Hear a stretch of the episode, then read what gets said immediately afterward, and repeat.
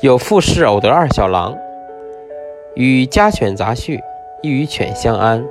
稍长，亦剖训，竟望其为郎。一日，主人昼寝听事，闻群犬呜呜作怒声，惊起周氏，无一人。再就诊将寝，犬又如前，乃尾睡已矣。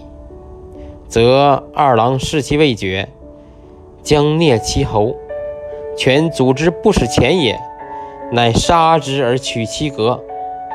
狼子野心，信不诬哉？